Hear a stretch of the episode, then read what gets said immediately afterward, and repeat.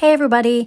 It's Laura Molitor here again with another Divine Purpose Insights podcast. I'm your host of this weekly program and Divine Purpose coach and spiritual activist.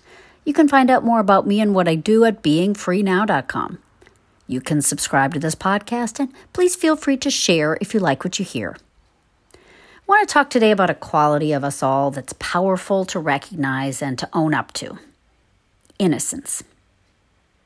I think you all know I'm not speaking of naivete, but of the innocence that is pure, untarnished goodness. It's a sweet, childlike quality that is unblemished character, a nature that is shiny and new and bright, and importantly, that is not guilty.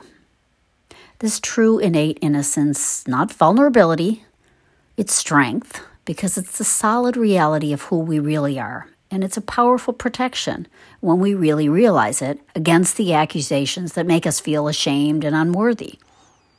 When we agree with those accusations, tends to bring us into a kind of punishing sense of ourselves, those feelings that are like a hell that we really don't belong in.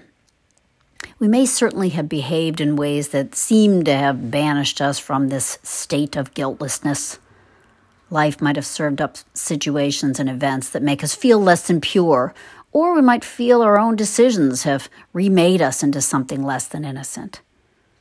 We may even convince ourselves that our grittiness, our street smarts, our tough lives have made us into someone more interesting or stronger. And that may be true. We can take our human lives and learn from them, we don't want to condemn ourselves for what's gone before, for our past, but that doesn't mean that we can't benefit from being reacquainted with our innocence. Because feeling guilty means feeling punishment is justified. And the guilt itself is the punishment often. That feeling that eats away at us and keeps us from realizing just how good we really are, how worthy we are of blessings. That feeling of guilt and sin is what casts us out of that Garden of Eden, so to speak. It separates us from knowing our true selves better. Your true identity is not lost through behaviors or situations or time. Your true identity is the one that God made, and that identity is as eternal as God is. He didn't make an idea, an individual expression of His own nature as being irredeemable and lost and banished from grace. We're not Adams and Eves in that allegorical garden with a God that blames us for being human. We are truly and always innocent children of a God that made us and loves us. The return to heaven is in knowing this.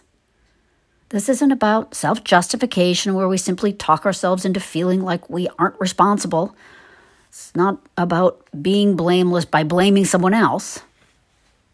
It's about feeling the wonderful, cleansing, renewing sense of knowing that no matter what, our innate and eternal nature is one that is innocent, and that this sustained innocence isn't something we can alter. It's a quality of God, not a quality of personality. It's the living truth of you, and it is provable as we honor it. To feel this guiltlessness and the freedom it brings requires us to turn off judgment and to let ourselves bask in what God knows of us. As we see our sweetness, that childlike goodness that God sees, because it's what He made, we feel that resonating rightness. As we honor that innocence in us, we can honestly, genuinely give up behaviors that are less than pure and good and start acting more like ourselves. It's never too late to be yourself. And reclaiming your innocence is freeing. It's giving up everything that never was you to begin with and taking off the shackles of shame so you can go out and play. It may seem difficult to see ourselves in this way, but we can start by knowing that it is possible and that God is with us, wanting us to reclaim that innocence because when we do so, we are in agreement with Him and His design. When we reclaim that truth of ourselves, we know that we're worthy and wonderful and beloved. We stop giving so much power to evil and darkness and hell, and we begin to honor God, good, the heaven that He made. And that state of a clear or maybe a cleansed conscience that allows us to better hear His word and behave accordingly. Forgiveness and absolution are good words to ponder as we seek to see our innocence. God does not hold our human mistakes against us. Each moment is a new opportunity for us to learn and grow and to begin anew with God, with the good that feels more right and real to us and more satisfying. This reclaimed, reestablished, more conscious innocence is a powerful thing to bring to the world as well.